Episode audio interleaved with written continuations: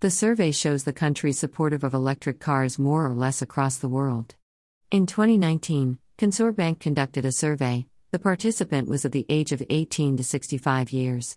The survey helps you to analyze the situation of the need for electric cars in various countries.